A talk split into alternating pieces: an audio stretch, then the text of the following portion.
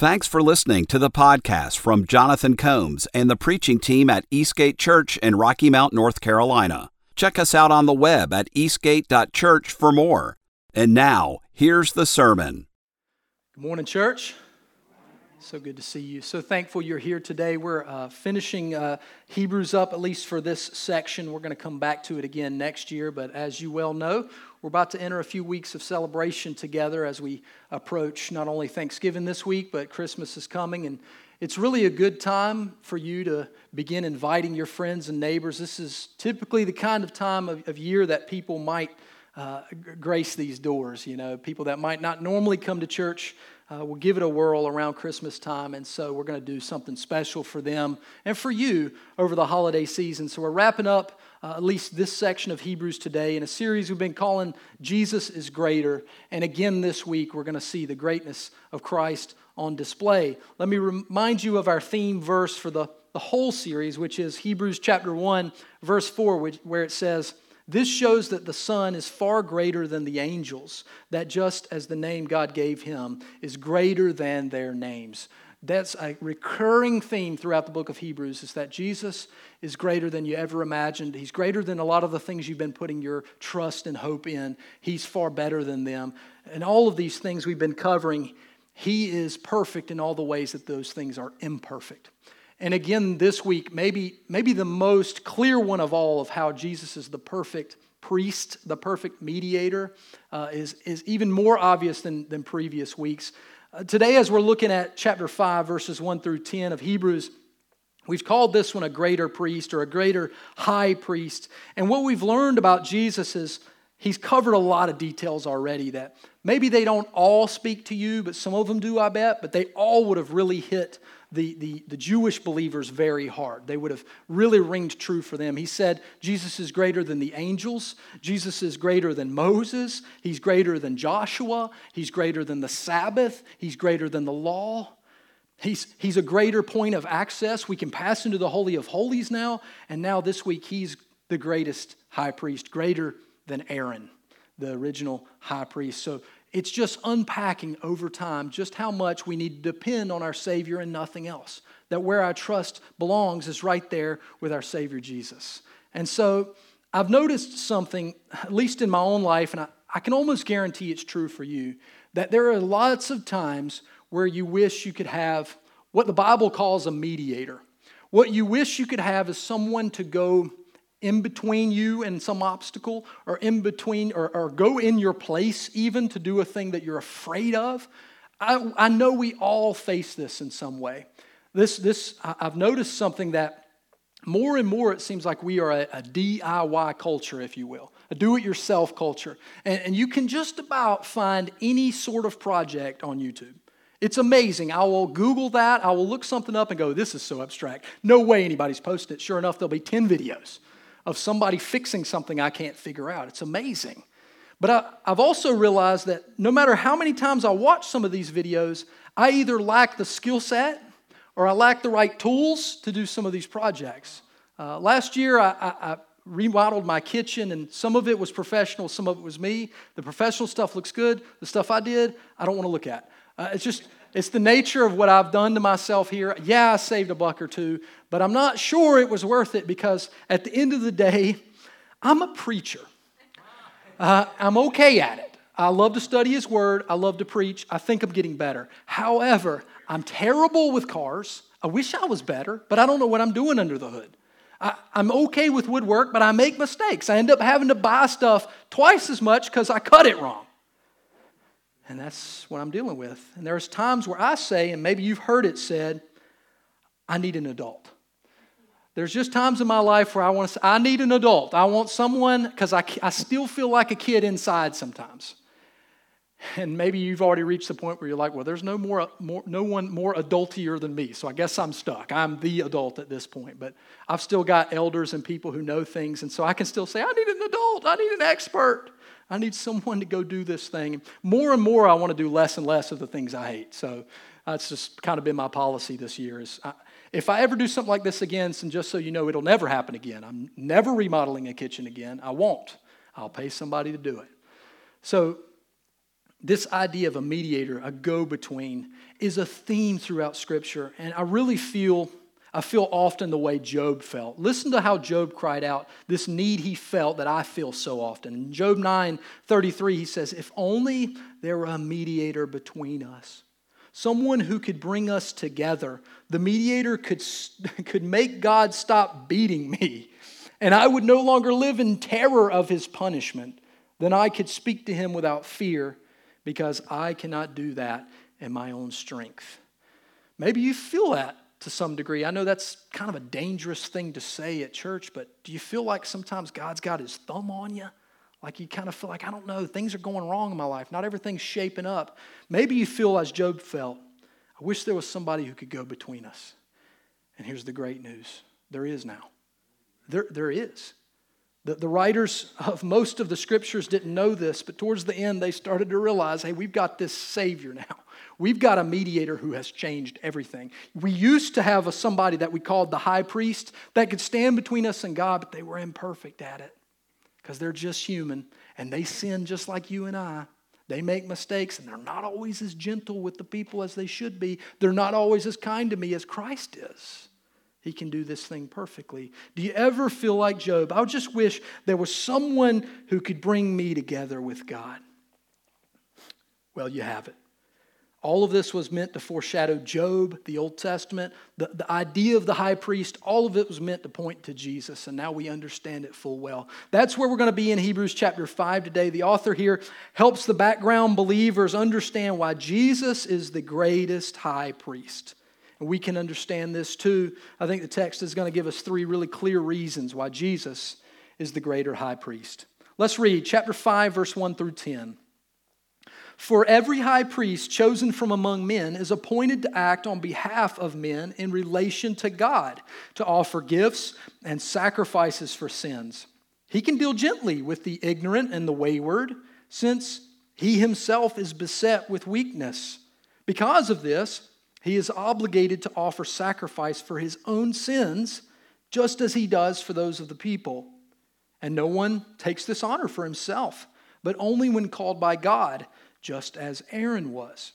So also, Christ did not exalt himself to be made a high priest, but was appointed by him who said, said to him, You are my son, today I have begotten you. He also says in another place, You are a priest forever after the order of Melchizedek. Now, that one's a new one. In the days of the flesh and days of his flesh, Jesus offered up prayers and supplications with loud cries and tears to him who was able to save him from death. And he was heard because of his reverence. Although he was a son, he learned obedience through what he suffered. And being made perfect, he became the source of eternal salvation to all who obey him, being designated by God a high priest after the order of Melchizedek. God bless the reading of his word. Amen. Now, as I already know, there's a couple of question marks you have of this text, one being who in the world is Melchizedek? We're going to get into that. Don't you worry, baby ducks. We're going to deal with it. Three reasons why Jesus is the greater high priest. Here's the first one. Really, verses one through four outline this for us, and that is he better fulfills the personal requirement. He better fulfills the personal requirement. Here are the requirements as outlined right there in verses 1 through 4. He has to be chosen from among the people. He has to be a man chosen from among them who can offer gifts and sacrifices for sins. God said, check. He did this thing, this amazing thing called the incarnation. God became flesh. What an amazing step. Sent his son, Jesus, to walk with us, that he could be appointed in our place to bring sacrifices in our place. Check. Also, number two, he can deal gently with us. This is amazing because any other priest you ever met, including any other pastor you've ever, any other Christian you've ever ever met, they don't always deal gently. Why? Because look in the mirror, my friends. Do you always deal gently with people? Do you deal gently with yourself? Sometimes. And these high priests of old, some of them did a good job of it, but not all the time. I'm not always as compassionate as I'd like to be. I feel like I'm growing in this area, but I've got a long ways to go. He can deal gently with the ignorant and the wayward. None can do that like Jesus. I have a hard time overlooking your flaws. I have a hard time overlooking my own. It's no offense to you. If you continue to fall over on the same stump every day you walk in the building and you've tripped over the same exact root, I'm going to laugh at you because I'm a sinful man. I'm, the first time, the first three times, I might say, Oh, that's terrible. I'm sorry that you keep stumbling. But you do it the fourth, the fifth, you do it the 30th time, I'm going to go, Well, you're a fool. And so am I. That's what I say in the mirror sometimes when I've done the exact same thing for the thousandth time. I'm like, Are you kidding me? But Jesus isn't this way. He deals gently what does this mean now that he's the high priest? What does this mean that he's chosen among the people, appointed as verse 1 to offer gifts and sacrifices? I want to show you a couple of things really quick. I, I don't want to overwhelm you with charts and stuff today, but there's some things here that are hard to define without a little bit of imagery. So there's a lot of offerings, just so you know. This is why the book of Leviticus is a very challenging read is because it's outlining so much of what it means to follow the law of God. And so there's a whole lot of things that, that the high priest is meant to offer to God. There's, there's basically something to bring for every type of uh, sin or worship, or there's all these varieties of offerings that the people are meant to bring. The high priest had a, a busy job, very busy man, making sacrifices. he's borderline a butcher at times. He's, he's got to break parts of the animal up in a correct way to offer it before God and go in before the mercy seat. And there's a lot of law, a lot of things to deal with. And those men, if you go back and read, did that very imperfectly. A lot of them made ma- really major mistakes on this, and God judged a lot of them for this. And this next piece, there's, there's all these sacrifices for sin. Pop this chart up. Look at just Look at the amount of things they're supposed to bring. I know this is a little bit small, but just, just the calculations of the, the seven days coming up into what this, they called Sukkoth. They had at least 182 sacrifices that week of different things. That's just one week of the year. It was a demanding job that they were imperfect at doing. And more than that, hear me, more than that, the sacrifices themselves were merely an IOU because a bull or an ox or a dove or whatever it is they were working on, a bread offering, a grain offering, all of these things are not enough to pay for you and I and our sin. They're not. They're just placeholders. They're IOUs. These things are pointing to the eventual lamb. The lamb you bring now is just an animal, but it's meant for you to look up and say, God, I know you will provide.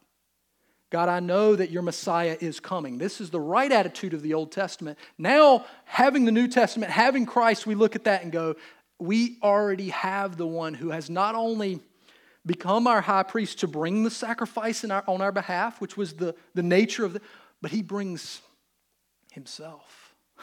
He does something more. He offers himself for us now. And so when we come to this high priest, we're not merely saying, all right, bring my sins in there to the mercy seat. We're coming to Him face to face saying, I know you have saved me and set me free. I repent again. I lay it at your feet. Heal me, Jesus. I get to go straight to the source. I have a greater mediator who now stands in the gap between me and this God that Job felt. Job felt he was pressing in on him, but now we have this Jesus who makes us just and makes us righteous. Look at his qualifications chosen among men gently. And then this third one, this third one's the one that flat out men just couldn't do. Look at verse 3. Because of this, he is obligated to offer sacrifice for his own sins. Here's what I know with utter confidence there was never a man who was sinless other than Jesus. Never. And there was certainly never a high priest who was sinless. So, right at the same time where Let's say Brother Joe comes in to, to offer sacrifice. I have to tell him, all right, put a pause on yours, buddy Roe, because I'm not even right right now. I've got, a, I've got a big thing. And when the high priest messed up, boy, he had, quite a, he had quite a task ahead of him to make himself clean once again so that he could be the man to stand in their place. What did Jesus do? He took all of the sins of humanity upon himself. He became sin who knew no sin so that we might become his righteousness. What a wonderful thing. This is why he's a greater high priest, because when it comes to these personal requirements, he could actually do them where so many else failed. He's greater than Aaron. As verse 4, it points us now to Aaron, but it also points out something clear. Jesus is greater than because Aaron made some mistakes. You can read those right there in the scriptures. Some big ones. He led them immediately into idolatry. Not really good, okay? Jesus, I mean, Moses is up there trying to get the Ten Commandments. Aaron's building golden calves. Not a good start. Jesus is greater. He's perfect in every way that they were imperfect. Remember chapter 2 of Hebrews? Chapter 2, it said, Therefore, Jesus here, he had to be made like his brothers in every respect, so that he might become a merciful and faithful high priest in the service of God, to make propitiation for the sins of the people, that is, to appease their sins. We read just last week why his credentials are just so amazing. Last week we read in verses chapter 4 verses 14 and 15, since then we have a great high priest who has passed through the heavens, gone behind the veil in the holy place. Jesus, the son of God, let us hold fast our confession. Why? Because we do not have a high priest who is unable to sympathize with our weakness, but one who in every respect was tempted as we are, yet without sin. This is our high priest, greater than we could have ever imagined. For 10 years, I, I took, for, from, from 2008 to 2018, I, I took APFTs, that's Army Physical Fitness Tests. For 10 years, I took those, and I never, ever was able to get what they call the, the PT badge. Not once. Never was able to get it. I wanted it. I wanted to be the chaplain, the stud chaplain, all right? Because there's not a lot of stud chaplains. Sadly, a lot of them are a little chubby, don't run fast. I didn't want to be that guy. I wanted to be the ranger chaplain, stud chaplain, and on it every single time. We had to do push ups, sit ups, two mile run. I could ace the push ups. I would smoke the two mile run. But that core, gosh, I hate my core, y'all. The sit ups, every time, come close, come close. Every single time I would be in the same group with some, some super stud that would just be over there cranking out sit ups. And I would look at their body shape and go, Me and you are not built the same. I have a very unfair problem when it comes to sit ups. If you would observe this body, this torso is very long. It's very lean, it's thin, it's long. The distance I have to cover in a sit up might as well be two miles compared to some of you little tiny torso people. You can go, wee, I got to go, whoa. But they don't care. They oh, all whoop de doo. Poor chaplain. For years and years, I wish, I just wish that someone could have just done those for me. Just please, anybody, please do the sit ups piece. I'll do your run because I can run four miles, no problem.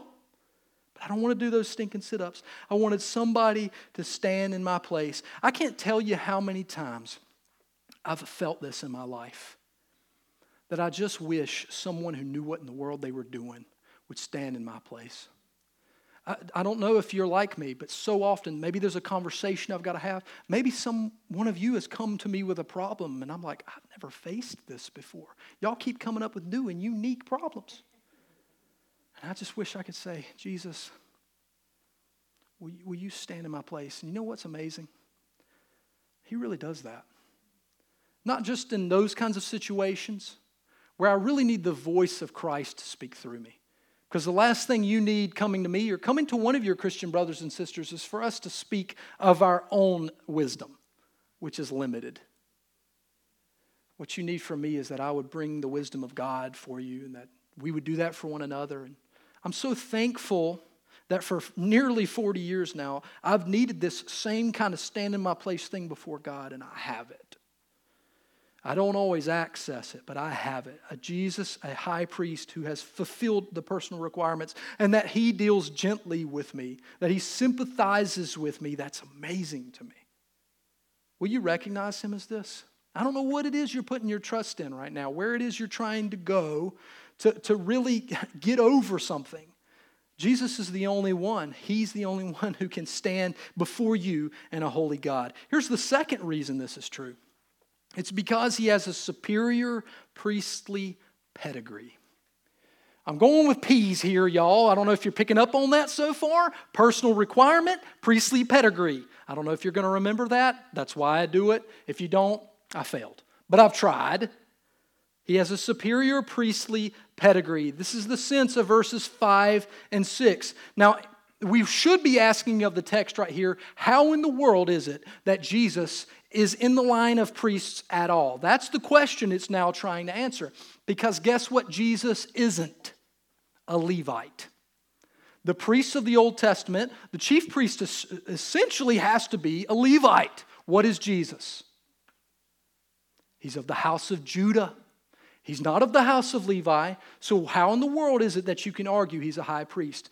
Well, here's now what he's going to do. What the writer of Hebrews is going to point out to us is that there's another, there's another line that's far superior, and here's why. First of all, He's superior because verse 5 says he is the Son. The rest of these people have been appointed by God. These are placeholders. You're, you're meant to foreshadow the one that I'm eventually going to send, who is the Son of God Himself. That means he's, he's more than just an appointment, he's more than just a steward, he's the heir. So, first of all, he's a greater high priest because he's God. He's the Son of God. Psalm, this, this is here him now getting back into this habit that he's had throughout the book of Hebrews of quoting the Psalms and, and many other places. Here we've got two quotes from the book of Psalms. Psalm chapter 2, verse 7, it says, The Lord said to me, You are my son, today I have begotten you. This is David here writing almost, uh, it's like he's gotten a glimpse of, of the coming Savior here. Chapter 2 is like this You are my son, today I have begotten you.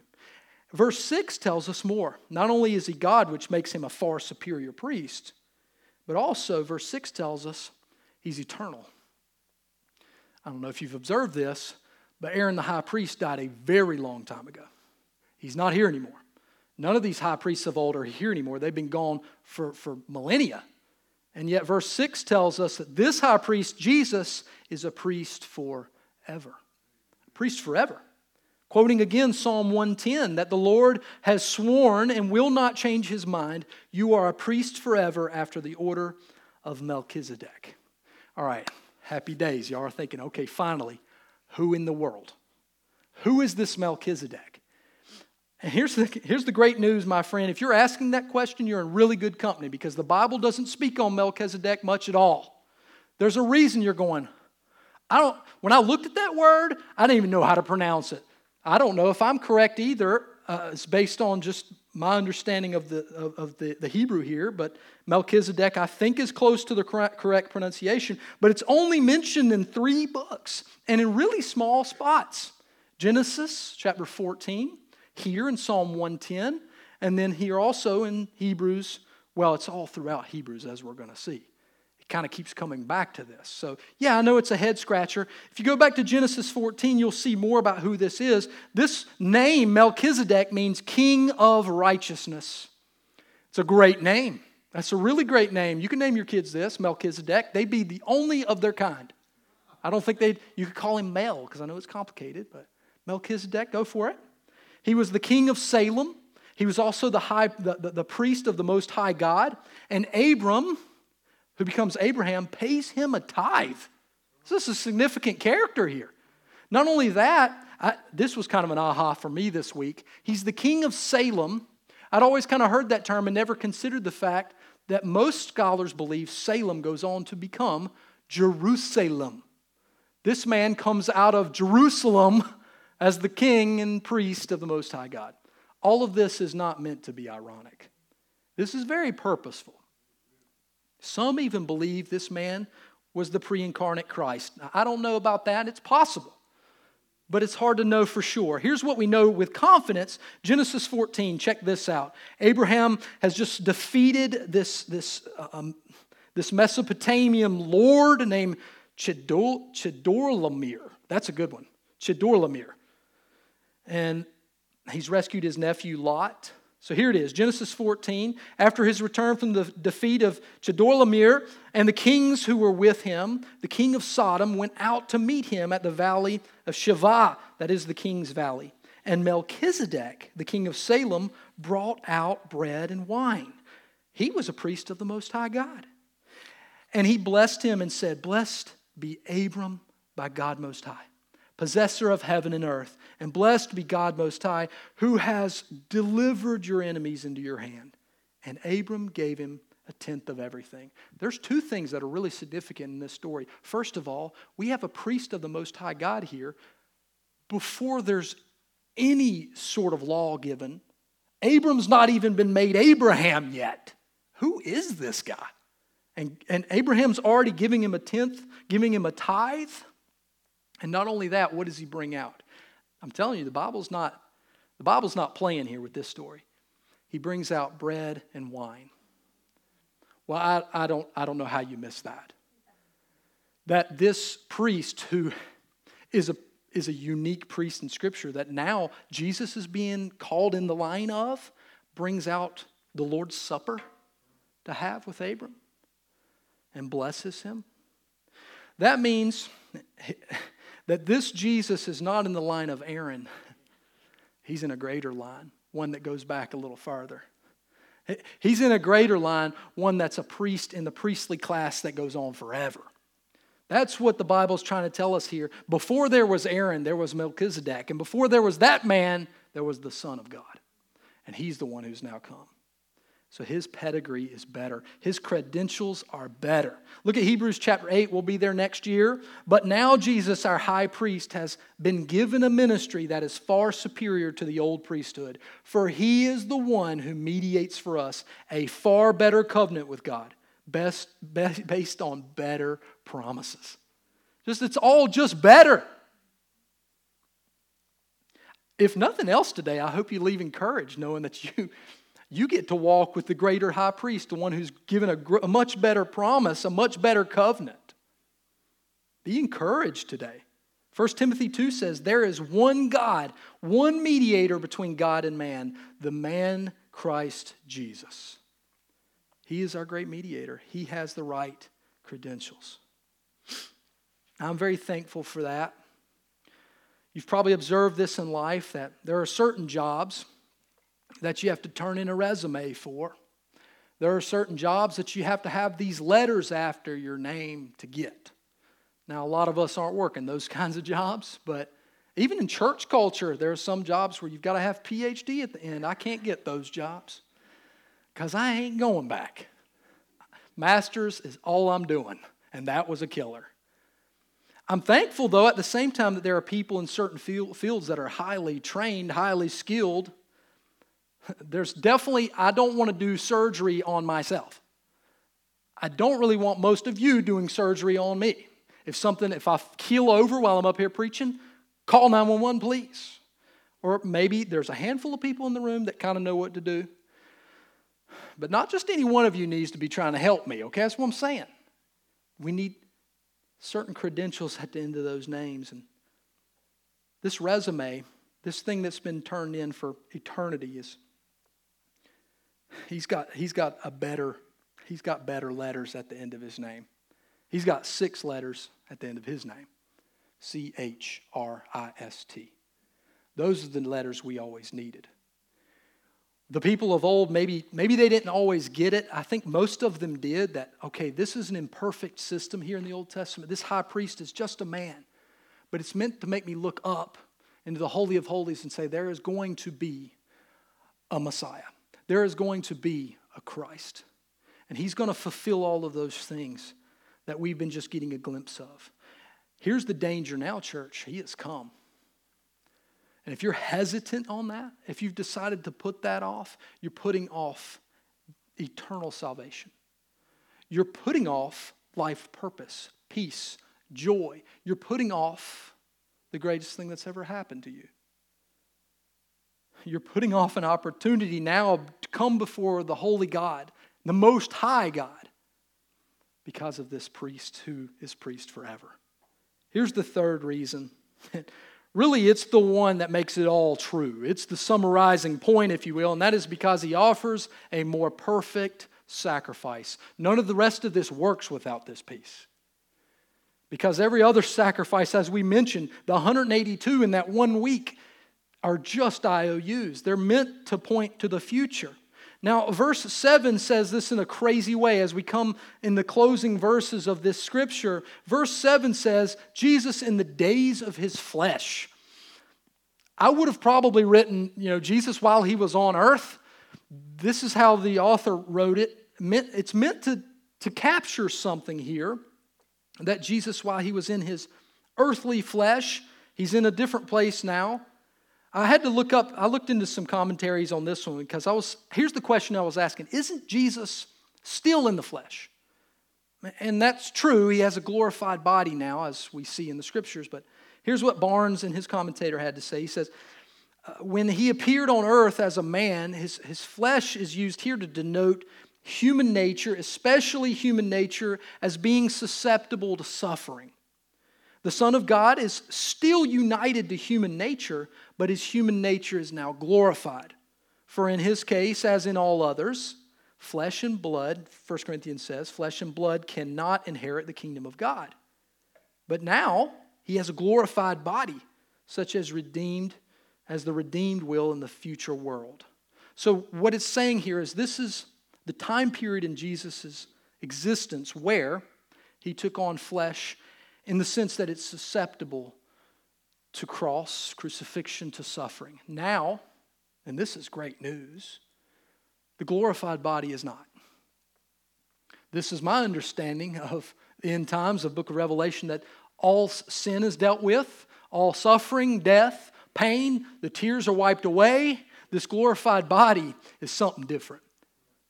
And it's not often or ever, if I, I, I don't think, called flesh. It's something, something more. Something more.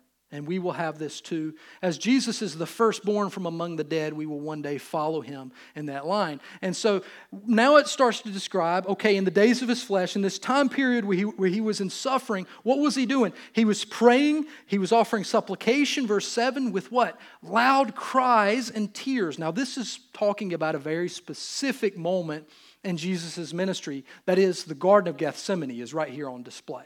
Here he is, the Bible describes it. He he was in such agony that he cried blood. He was in such agony that he was writhing in prayer. I, this is a certain kind of praying that maybe you've been there where you've been in such devastation that you're on your face asking God to, to, to save you. That's what he's here asking with prayers, with cries, with tears. He prays that God will take the cup away. That's the prayer of Gethsemane. If it's your will, Lord, Take this cup of suffering, that is this thing I'm about to face, the, the, the, the pain, the suffering, the, the cross, the death, but maybe something even worse. That there's going to be a moment where you turn your back on me.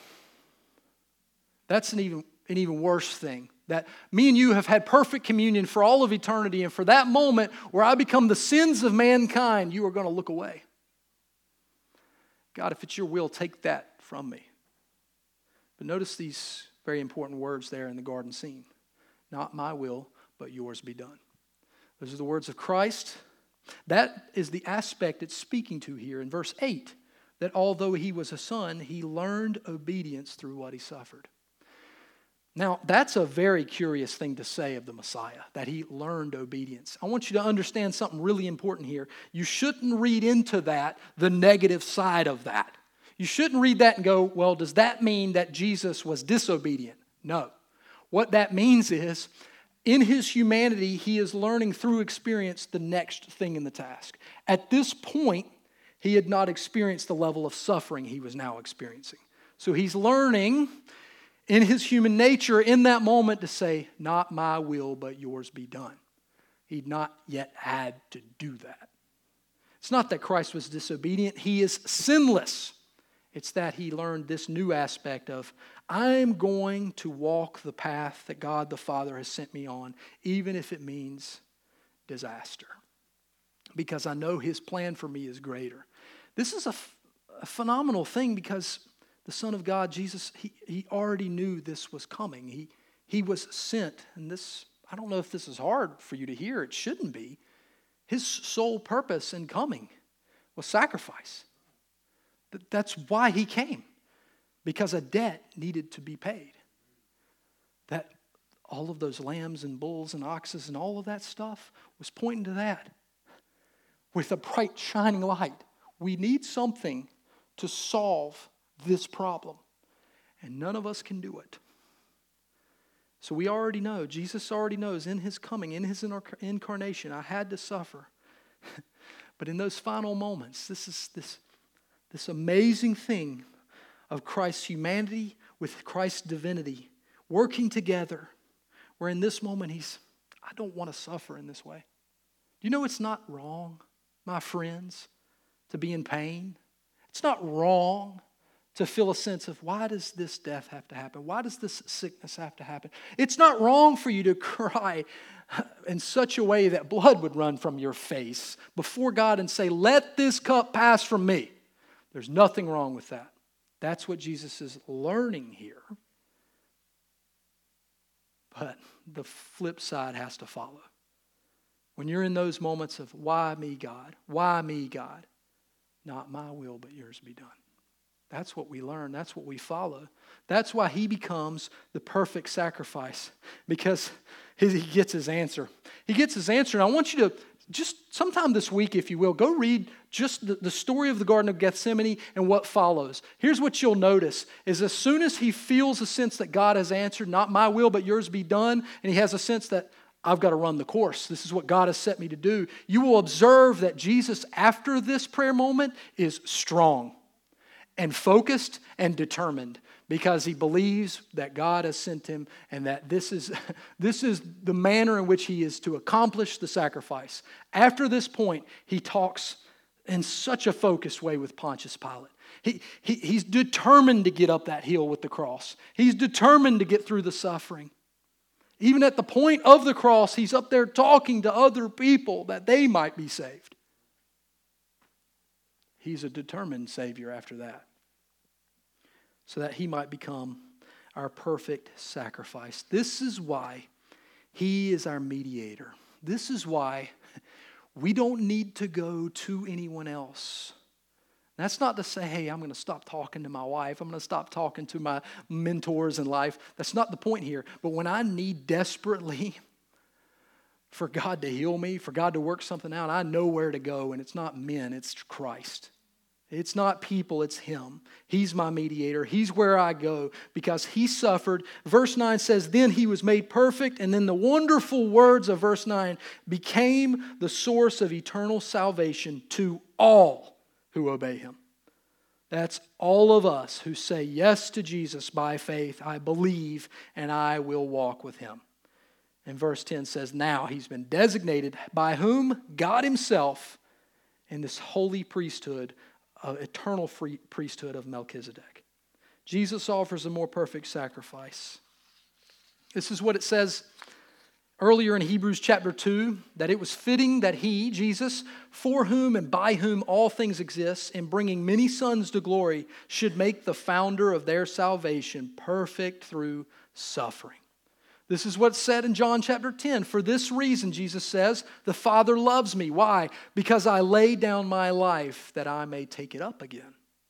No one takes it from me, I lay it down on my own accord. I have the authority to lay it down, and I have the authority to take it up again. This charge I have received from my Father. That is a telling statement right there. There's nothing that any of these people could do to crucify me, they don't have the power to do it. I lay my life down willingly. Why? So that I can satisfy the debt that no man could ever pay. I hope that's encouraging to you today. It's such a relieving feeling to pay off a debt. You've probably experienced that just in, in a human perspective of like if you've been in, in deep debt somehow, and I have been financially, maybe you feel a, a deep indebtedness to someone because of something that you feel like you're always going to owe this person, and to kind of come out from under that is a relief. To come out from under a, a heavy financial debt it's like, it's like you just got out of jail. I mean, it can be painful. I can, I can barely put food on the table. I can barely do this because every single month I'm paying most of my portion to a debt I owe. A lot of you have experienced that. That is just a, that is just a glimpse a mere nugget of what Christ has done for you. Do you, do you understand the depth of your debt? This is why some old preachers used to say this. I used to hear this growing up. You got to get them lost before you can ever get them saved. Now, that sounds kind of wild, but there's a sense of truth to that because there's no way you could possibly ever understand the, the amazing sacrifice unless you first know the amazing debt you owed. Just look introspective for just, for just a moment and go, wow, I don't, have, I don't have enough paper here. I don't have enough time to really consider the amount of silly thoughts I've had, terrible things I've done action, not just actions, but thoughts, attitudes, the mess. Look at the mess I'm in. And it doesn't matter how wonderful I live one day, the next day I just wake up on the wrong side of the bed. I'm just not right today. And so I, am angry. I'm, I'm, belittling others. I'm thinking sinful thoughts. There's, this is what it means to be human, also what it means to be deeply in need of a Savior. This is why he's a greater high priest. He doesn't just all right, let me take your offering and go in here and lay it at the mercy seat. No, it says he's passed through the heavens, has come before God the Father and said, I've done it. I've paid for it. Yeah, I know. We both see that. We both see what Jonathan just did. He is a mess, all right? But I love him. We love him. And I paid for that. Don't worry. Don't worry. Don't worry, God. I, don't worry, Father. I, I've sent my Holy Spirit to convict him because he's, he's something. He really is. He's something. And that's what you and I feel. We feel a sense of relief from the debt. We can know that Jesus has come before us as our advocate. He's got the right credentials, and He has sent His Holy Spirit now to us to go, all right, now let's work on this. Let's, let's work on this mess because this isn't how I made you. This isn't what I designed you to be. Then sin and repentance, all of that stuff is it has nothing to do with me and my eternal salvation. That's already been dealt with. Sin, repentance, conviction, all of that is God working on me, making me a better man every day. Because he's desirous that I would look more like Christ today than I did yesterday. But I have no fear. I have no fear now because he's now the source of my eternal salvation. He is my priest forever. Not just yesterday, not just when I was eight years old and got six years old when I got saved, not 14 when I said, Yes, Lord, I'll do full time ministry. I don't know what I was thinking at 14. He held me to that bargain. Not, not just a few years ago, not just today, forever. He will always be my mediator between me and a most high God. Such a relief to know I'm not in debt to God anymore. And you don't have to be either. There's no reason to wait. There's a famous song we've sung for years. We kind of we have it now in some of our modern worship. It'll be like a tagline, it'll be a bridge or something, a chorus. In 1876, there was a pastor named Robert Lowry who wrote a hymn about this very thing, this priestly perfect sacrifice of Christ. He offered not the blood of animals, not the sacrifices of the Old Testament, but his very own precious blood for our sins. And you're very familiar with this song. It goes, What can wash away my sin? Nothing but the blood of Jesus. What can make me whole again? Nothing but the blood of Jesus. Nothing but the blood of Jesus. This is the position we are in, and it's a good one. That we now have a high priest who loves us so much that he would stand in our place. Will you recognize him as this? The only one who fulfills God's personal requirements, has the right pedigree, but also is the perfect sacrifice for you. I pray today you would be encouraged by that, challenged by that, knowing I, I don't need to go here and there, constantly searching for answers. The Word of God made flesh, the incarnate Christ who became my sacrifice, He is my mediator.